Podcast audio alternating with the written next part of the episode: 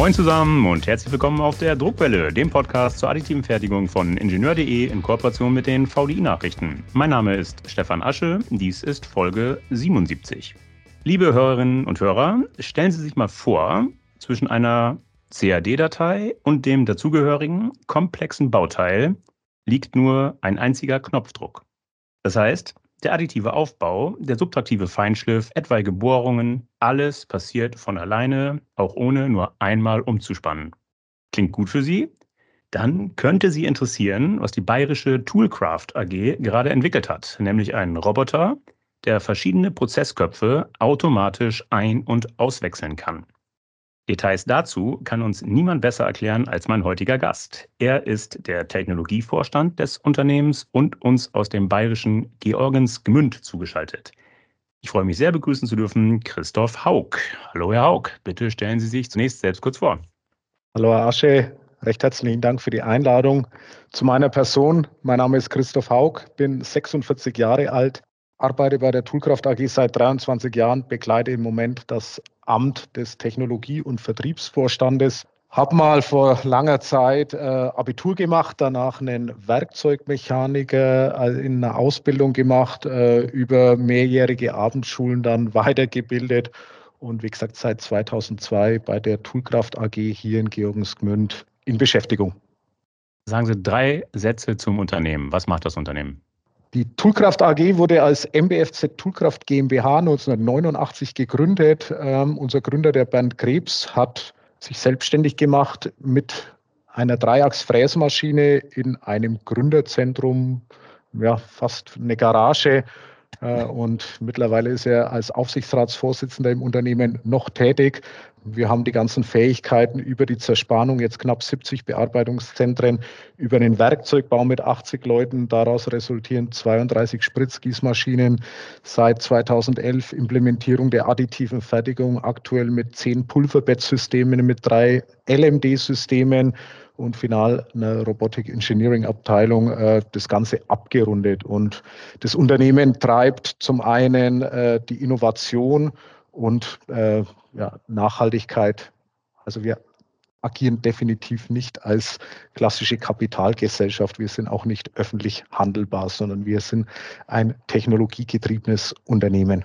Gut, Robotic Engineering hatten Sie als Stichwort gesagt, führt perfekt hin zu unserem Thema. In der Einleitung habe ich es schon verraten. Sie haben eine Maschine entwickelt, die sowohl Metall auftragen als auch abtragen kann. Die erste einfache Frage, warum? Beziehungsweise für wen und was wollen Sie darauf herstellen? Kurzum, Zielgruppe bitte. Also man muss ausholen und zurückblicken ins Jahr 2019. Äh, das war das Jahr, als wir uns entschieden haben, unsere erste LMD-Anlage zu implementieren. Die Maschine ist toll, das ist eine Sondermaschine, hergestellt durch die Firma Trumpf, äh, langjähriger Partner von uns. Wir haben, glaube ich, verstanden, wie die LMD-Technologie des Laserauftragsschweißen anzuwenden ist, aber wir sind jetzt mittlerweile in dem Bauteilspektrum tätig, das einfach eine größere Maschine erfordert, die es aber so nicht ohne weiteres auf dem Markt gibt. Und von dem her arbeiten wir auch sehr eng mit Instituten zusammen. Und es gab ein schönes äh, Forschungsprojekt am Fraunhofer ILT in Aachen, äh, wo schon ein Roboter zum Einsatz kam für LMD-Applikationen. Und dadurch, dass bei der Toolkraft AG seit Jahren auch schon das Roboterfräsen in den Fokus gerückt ist, haben wir nicht lange überlegt, sondern haben gesagt, jetzt ist der Zeitpunkt gekommen, diese äh, Sondermaschine oder diese Sonderroboterentwicklung anzugehen. Das heißt, wir wollen maximale Flexibilität mit dem System, eine schnelle Reaktionszeit und natürlich, was für die Kunden immer wichtig ist, die Durchlaufzeiten verkürzen. Wer sind diese Kunden? Beispiele?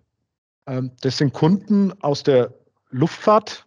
Da geht es darum, Bauteile, die nach einigen Jahren verschlissen sind, wieder instand zu setzen. Äh, das sind Kunden aus dem Halbleiterumfeld, aus dem Energieumfeld, Automotive, Defense. Also Toolkraft ist ein unabhängiges Unternehmen von Industrien, von Kunden. Äh, überall, wo wir einen Mehrwert bieten können mit diesem System, äh, wollen wir das auch tun. Okay, die Zielgruppe, die Sie skizziert haben, klingt so ein bisschen, als ginge es in Richtung große Bauteile. Deshalb die Frage, wie groß ist der Bauraum, wie groß ist diese Roboterzelle und Ist das skalierbar? Wo ist das Limit? Wie groß können die Bauteile sein? Wie groß kann diese Roboterzelle sein? Also der aktuelle Bearbeitungsraum der Anlage beträgt drei Meter mal 1,50 Meter mal 1,50 Meter. Sie haben es richtig gesagt, man kann große Bauteile machen, aber man kann auch viele kleine Bauteile machen. Und das ist zum Beispiel bei einem unserer Kunden im Moment, wo wir eine große Anzahl an Bauteilen, nachdem sie im Feld waren, also in der Massenproduktion, verschlissen zu uns zurückkommen. Und wir benutzen die Anlage dazu, um erstmal den Verschleiß mittels der Frässpindel abzunehmen, dann mit dem Auftragskopf das Ganze wieder instand zu setzen. Und man muss aber ehrlicherweise sagen, die finalste Genauigkeit dann, also das ist unter 10 μ, die bekommen wir dann hinterher, müssen wir auf Hochpräzisionsbearbeitungszentren gehen. Aber das Vorarbeiten auch mit dem Roboter in der Zerspannung äh, ist möglich. Auf die Genauigkeit kommen wir noch zu sprechen. Sie sagen Bauraum 3 Meter mal 1,5 mal 1,5 Meter ist ja schon ganz beachtlich. Was ist das für ein Roboter, der in diesem Bauraum agiert? Den Roboter, den wir hier einsetzen und wir mussten hier auf eine Neuentwicklung setzen oder wir wollten ausdrücklich auf eine Neuentwicklung setzen. Äh, der Roboter kommt aus der Schweiz. Unser Partner ist die Mabi AG und die Bezeichnung des Roboters ist Mabi Max 100. Der Roboter ist mit zusätzlichen Encodern an allen Achsen ausgestattet, um hier die notwendige Genauigkeit zu erreichen. Und Sie haben es gerade auch noch gesagt, das möchte ich gerne noch nachschieben. Also aktuell ist der Roboter fest verankert. Das heißt, äh, die Zelle ist skalierbar. Dazu müsste aber der Roboter entweder auf eine Linearachse gesetzt werden oder man kann auch einen zweiten oder dritten Roboter in die Zelle integrieren. Aber dann wird sie natürlich größer. Wie viele Achsen hat dieser Roboter aktuell? Der Roboter hat sechs Achsen. Okay. Gut, ich hatte es in der Einleitung angesprochen. Sie können verschiedene Bearbeitungsköpfe einwechseln zum Auftragen, zum Abtragen. Da wir hier auf der Druckwelle sind, dem Podcast zur additiven Fertigung, lassen Sie uns bitte mit dem Auftragskopf anfangen. Erste Frage, nach welchem Verfahren arbeitet der? Also das Ganze passiert mittels Laser und Pulver, also ist ein Laser-Pulver-Auftragsschweißprozess wir kennen es als LMD in Amerika eher als DED, also LMD Laser Metal Deposition, DED Direct Energy Deposition. Perfekt erklärt, wunderbar. Äh, ein Laser ist im Spiel. Wie groß ist dessen Leistung? Das ist ein 8 Kilowatt Diodenlaser. Wow, okay. Wie wird das Pulver zu diesem kräftigen Laser hingeführt? Und auf welchem Wege wird es dann in den Laserfokus reingeschossen?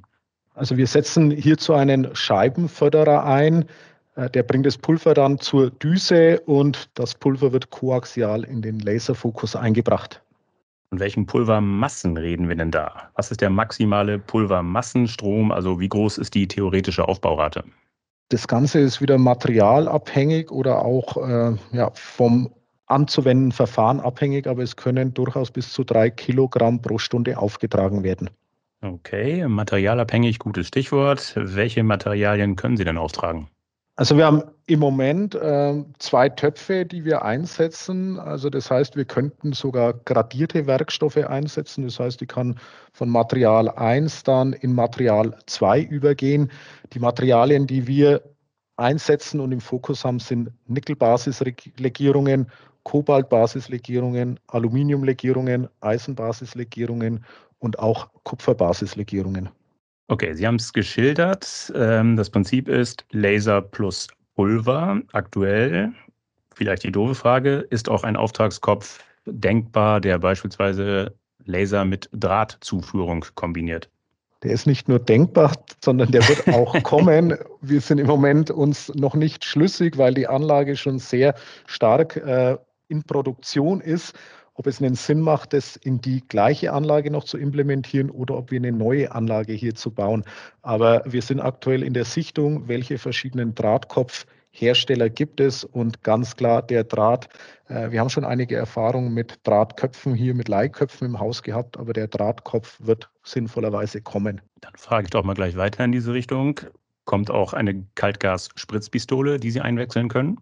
Auch das Verfahren des Kaltgasspritzens ist für uns von großem Interesse. Wir haben hier Austausch dazu. Und wenn es die Applikation erfordert, äh, sei es, dass wir es benötigen oder sei es ein Kunde benötigt es, dann können wir auch eine Kaltgas-Spritzpistole an den Roboter adaptieren. Okay. Das Ganze so. geht aber auch weiter, Entschuldigung, das Ganze ja, geht aber auch weiter, also Richtung Lichtbogen, alles vorstellbar und auch umsetzbar. Und auch in der Pipeline bei Toolcraft? Also der Drahtkopf ist definitiv in der Pipeline und wird zeitnah umgesetzt werden. Okay, wir werden das verfolgen. Aber das soll jetzt erstmal reichen für den Auftragskopf in Sachen Auftragskopf. Wie wird dieser Auftragskopf ausgewechselt und abgelegt? Wie funktioniert das mechanisch im Hinblick auf die Einwechslung eines anderen äh, Abtragskopfes dann? Also wir haben hierzu eine automatische Schnellwechseleinheit mit speziell entwickelten und angepassten Schnittstellen entwickelt und eben implementiert. Also das Ganze muss natürlich zeitlich sehr schnell vonstatten gehen. Das kann natürlich nicht sein, dass hier Personal äh, an die, an die äh, Roboterzelle muss und hier die Köpfe mechanisch mittels Schrauben löst und wieder neu verbindet. Sie sagen ein Schnellwechselsystem, das schnell arbeiten soll. Wie schnell ist es denn? Also wir bekommen es hin und wie gesagt, diese Aggregate sagen wir eigentlich dazu. Also das eine ist das Auftragsaggregat, das andere ist das Abtragsaggregat. Wir können innerhalb von 20 Sekunden von einer Technologie auf die andere wechseln. Okay. Dieses Abtragsaggregat, welche Werkzeuge kann es führen? Also das ist eine klassische standardisierte Frässpindel, die wir mit einer HSK 63E Schnittstelle, also einer Aufnahme ausgestattet haben. Und das Schöne ist, dass wir auch einen Werkzeugwechsler in die Roboterzelle integriert haben, wo die Werkzeuge dann auch vollautomatisch aufgenommen werden können ins System, aber auch wieder abgelegt. Und somit, und somit ja. ist die Anlage natürlich bestens für den Serienbetrieb geeignet. Okay, ich bin beeindruckt. Also der, dieses Abtragsaggregat kann seinerseits wieder verschiedene Werkzeuge ein- und auswechseln. Wie man es von der Werkzeugmaschine kennt. Und wie gesagt, der Werkzeugwechsler, der ist auch auf eine große Anzahl von Werkzeugen erweiterbar. Okay, wie groß ist das Magazin aktuell und äh, ja, wo ist das Limit da? Wir sind aktuell bei 20 Werkzeugen, glaube ich. Also da müsste ich die Fachabteilung nochmal fragen, aber äh, wir können da einiges einsetzen und wie gesagt, das ist modular erweiterbar. Jetzt haben wir erstmal aufgetragen. Äh, jetzt haben wir dann von dem grob, von der grob aufgebauten Struktur Teile abgefräst, Löcher reingebohrt beispielsweise. Es entstehen Späne. Deshalb die Frage, wird während der Wechselvorgänge das Bauteil bzw. der Bauraum gereinigt? Also zwischen Auf- und Abtragen ist es nicht zwangsläufig notwendig, eine Reinigung durchzuführen. Es gibt natürlich auch die Möglichkeit, da äh, einen Propeller in die HSK 63 Schnittstelle einzubringen. Äh, was man aber sagen muss, am Ende, ich sag mal, eines ähm, Projektes muss die Zelle natürlich aufgrund von Prozess- und Arbeitssicherheit äh, schon gereinigt werden. Gefräst wird aber ohne Kühlschmiermittel? Wir fräsen ohne Kühlschmiermittel, ja. Ist nicht notwendig bei den Werkzeugen, die wir einsetzen. Wir haben anfangs über den Roboter gesprochen. Sechsachsroboter, sagen Sie. Ähm, ist auch das Bauteil beweglich gelagert, etwa auf einem Drehschwenktisch? Genau, also wir haben einen Drehschwenktisch äh, mit eingebaut, der aktuell 600 Millimeter im Durchmesser hat und mit 500 Kilogramm beladen werden kann. Wir haben aber auch zusätzlich noch, und wir haben ja gerade gesagt, auch große Bauteile, also gerade wenn es darum geht, äh, große Werkzeuge wieder instand zu setzen, haben wir einen Schweißtisch mit zwei Meter mal 1,50 Meter in die Anlage integriert. So faszinierend die Anlage ist und so groß die Bauteile sein können, ich denke, die Achillesferse des Ganzen ist die Präzision. Deshalb die Frage, wie präzise können Sie auf- und abtragen? Wie groß ist die Positioniergenauigkeit? Welche Auflösung ist beim Aufbau möglich? Und beim Abbau natürlich, wie groß ist die Reproduzierbarkeit? Also dadurch, dass es ein Roboter der neuesten Generation ist, haben wir eine Wiederholgenauigkeit von plus minus 50 μ, also 0,05 Millimetern. Die Fräsgenauigkeit des Roboters, da bewegen wir uns im Bereich von plus minus 0,2 Millimeter. Also es gibt Bauteile und wir sind ja im Hochpräzisionsbereich unterwegs. Also wenn wir das Bauteil dann final äh, mit sehr engen Toleranzen herstellen müssen, dann müssen wir auch noch eine äh, ja, drei bis neun Achsenbearbeitungszentren hier äh, anschließen. Okay, die Genauigkeit beim LMD-Verfahren ist prozessabhängig und muss eben individuell betrachtet werden. Nichtsdestotrotz, die Genauigkeitswerte finde ich schon ganz beeindruckend. Wie überprüfen Sie denn die Qualität des Produktionsprozesses während des Produktionsprozesses? Also wir haben eine Prozesskamera integriert und die überwacht den ganzen Prozess, gerade jetzt was das LMD-Verfahren eben angeht. Und hinterher haben wir ein hauseigenes Labor, wo dementsprechend auch zerstörungsfrei oder zerstörend noch überprüft werden kann, gerade wenn es hier um eine neue Prozessentwicklung geht, um neue Materialien. Wenn diese Kamera eine Abweichung vom Sollzustand feststellt, was passiert dann? Dann regelt sie nach. Also die Maschine regelt nach. Genau. Ja, okay. Jetzt haben wir viel über die Hardware gesprochen, Wechselköpfe, äh, Interface, Roboter. Der Roboter haben Sie schon gesagt, wer der Hersteller ist. Was ist mit den anderen Teilen der Hardware? Was davon haben Sie selbst gewickelt, äh, selbst entwickelt, äh, beziehungsweise mögen Sie Namen nennen der anderen Hersteller, die involviert sind? Also die Modulaufnahmen für die Frässpindel oder für das Fräsaggregat und den Laser haben wir selbst bei uns im Engineering entwickelt und hergestellt. Das andere sind die Komponentenverbindungen, also Hardware, Software, die Absaugung der Werkzeugwechsler, die Umhausung, die Sicherheitstechnik und den Aggregatsbahnhof haben wir in Gesamtheit entwickelt und dann auf jeweilige Partner eben äh, die Arbeiten beauftragt und bei uns dann zusammengeführt. Und eben die Abstimmung der ganzen Komponenten zueinander. Also der Roboter, dann, dann der Drehschwenktisch, dann eben die Kommunikation äh, mit den Aggregaten und aber auch äh, die Anbindung ans Netzwerk, weil der Roboter, der wird ja nicht von Hand geteacht, sondern wir setzen ja hier äh, eine klassische CAM-Planung ein, wie wir es schon seit vielen Jahrzehnten auch äh, für unsere Bearbeitungszentren tun. Ich höre raus, die Hardware, die ist schon ziemlich komplex, aber um sie ins Laufen zu bringen, braucht es eine Software, die dürfte ähnlich komplex oder noch komplexer sein. Wer hat denn die entwickelt? Also wir befinden uns aktuell in einer großen Digitalisierungsstrategie mit der Firma Siemens. Wir finden das ganz gut, was die die letzten Jahre da so alles äh, getan haben. Und von dem her setzen wir für den Roboter auch eine Siemens 840D Steuerung ein. Der Roboter hat Siemens Antriebe und auch die Programmierung des Roboters erfolgt über Siemens NX, eben mit einem CAM-Modul und durch diese komplette Siemens-Durchgängigkeit äh, können wir eben auch die Fähigkeiten des Systems maximal nutzen und hier auch eben äh, die Genauigkeit nochmal erhöhen. Und die zusätzliche Programmierung und Komponentenanpassung, äh, das ist aber dann eine Eigenentwicklung durch Toolkraft. In Summe klingt das nach einer durchaus ausgereiften, ähm, marktfähigen Maschine. Deshalb die Frage, verkaufen Sie die Maschine auch oder stellen Sie nur im Kundenauftrag Produkte darauf her? Äh, das Schöne ist, dass das Ganze sehr überzeugend ist. Also wir haben die Anlage nach unseren Bedarfen oder auf unsere Bedarfe hin entwickelt und wir können mit der Anlage, und es ist jetzt ein lachendes und ein weinendes Auge, wir haben das Projekt hier, um mit der Anlage direkt in Produktion gehen zu dürfen. Aber wir wollen die Anlage natürlich kontinuierlich weiterentwickeln. Also von dem her kann es sein, dass relativ zeitnah da nochmal eine neue Roboterzelle entwickelt wird. Aber ganz klar, äh, die Anlage kann eins zu eins, wie sie bei uns steht bzw. läuft, erworben werden.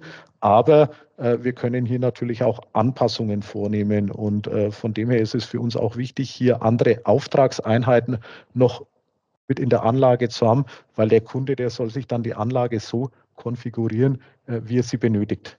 Dann lassen Sie uns, auch wenn Sie das wahrscheinlich nicht gerne mögen, über Geld reden. Was kostet denn so eine Maschine, je nach Ausstattung? Das ist jetzt wirklich schwer zu sagen. also, ähm, weil der Preis der Anlage, der hängt ganz stark vom gewünschten Umfang ab und muss individuell ausgelegt werden. Aber es ist definitiv äh, schon im Bereich eines höheren sechsstelligen Betrages, äh, den man hier für aufwenden muss. Aber dafür bekommt man ja auch einiges und auch in einer ja, relativen großen Größe, würde ich mal sagen. Ich hatte es in der Einleitung gesagt, es reicht eine CAD-Datei, ein Knopfdruck, so ist zumindest meine Vision, so könnte die Maschine funktionieren und dann ist irgendwann nach ein paar Stunden bestenfalls das Bauteil fertig. Die mannlose Produktion ist also möglich bei einem Bauteil. Wenn man das Ganze jetzt weiterspinnen wollte, habe ich mir einfach mal überlegt, wäre es theoretisch denkbar, ein Fließband durch die Roboterzelle durchlaufen zu lassen, dass halt immer neue Bauteilträger bzw. neue Rohlinge zugeführt werden und dann, wenn sie fertig sind, wieder abgeführt werden. Die mannlose Fabrik sozusagen. Also die das System muss ja auch Unfallverhütungsvorschriften entsprechen und von dem her ist das Ganze auch CE-konform und vom TÜV abgenommen. Also das ist eine Laserschutzkabine und die Lasersicherheit kann garantiert werden. Also in dem aktuellen Ausbauzustand äh, ist es nicht möglich, hier ein Fließband von außen in die Anlage laufen zu lassen. Und äh, das Fließband ist für mich vielleicht gar nicht zielführend. Und ich denke auch, es muss auch nicht zwangsläufig das Fließband sein, sondern ihnen, ihnen geht es ja auch darum, äh, die Anlage zu beladen und entladen. Aber das ist definitiv nachrüstbar, also dass sich die Türe dann automatisch öffnet. Äh, irgendein Zubringersystem oder ein Handlingssystem entnimmt das Bauteil, bringt ein neues Bauteil ein. Äh, sowas kann umgesetzt werden, ja. So wie Sie das sagen, klingt das so, als sei das kein großes Ding. Gibt es entsprechende Überlegungen bei Ihnen im Unternehmen? Also dadurch, dass wir in unserem Robotic Engineering Bereich äh, zum einen hier äh, das Feld des Advanced Robotics bestellen, wo wir gerade drüber sprechen, aber ja auch äh, Automationslösungen entwickeln, äh, bei uns selbst installieren, aber natürlich auch dem Markt zur Verfügung stellen, kommt es auch auf die Applikation drauf an, wie eben die Automationslösung für dieses System aussehen könnte. Also das geht dann wirklich bauteilspezifisch. Äh, wenn es natürlich was Großes ist, muss es anders aussehen, wie wenn ich hier viele kleine Bauteile einbringe und wieder entnehme. Aber auch für unsere Anwendung ähm, muss man sich Gedanken machen, wie man das zukünftig auch dann automatisiert auf die Anlage bekommt und wieder herunter. Aber wir haben da Ideen dazu. Ich weiß, die Maschine, über die wir reden, ist konzipiert für die Metallbearbeitung, aber das Wechselkopfprinzip schreit eigentlich nach der Frage, könnte ich da auch einen Kunststoffauftragskopf einwechseln, der beispielsweise nach dem FFF-Prinzip Kunststoffbauteile aufbaut, die dann sauber und glatt gefräst werden könnten.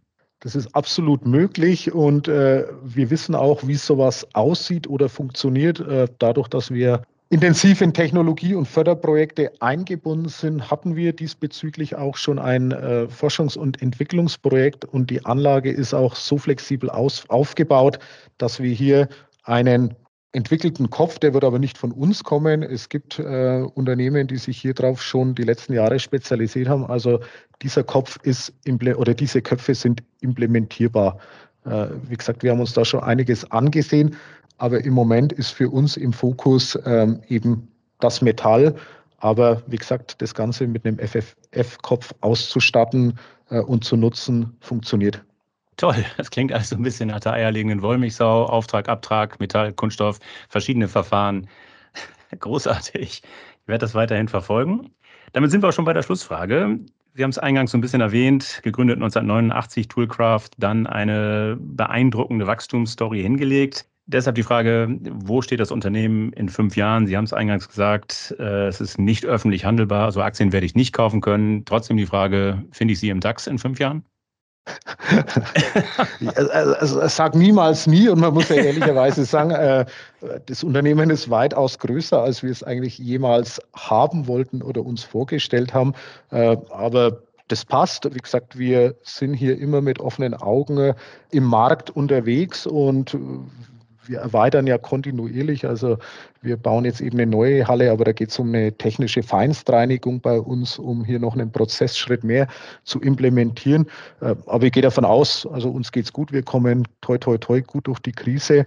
Äh, dieses kontinuierliche und nachhaltige Wachstum, das bleibt bestehen. Ähm, wir werden internationaler, also nicht nur von unserer Exportquote, die knapp 40 Prozent beträgt, sondern wir haben einen langjährigen Partner Mitte letzten Jahres in Indonesien ähm, zu 50 Prozent erworben, um auch äh, in Indonesien im Land wird großes Potenzial hinsichtlich seiner Industrialisierungsstrategie bescheinigt und als viertgrößtes Land der Erde kann es 2050 auch Platz vier der Industrienationen einnehmen. Also Südostasien passt.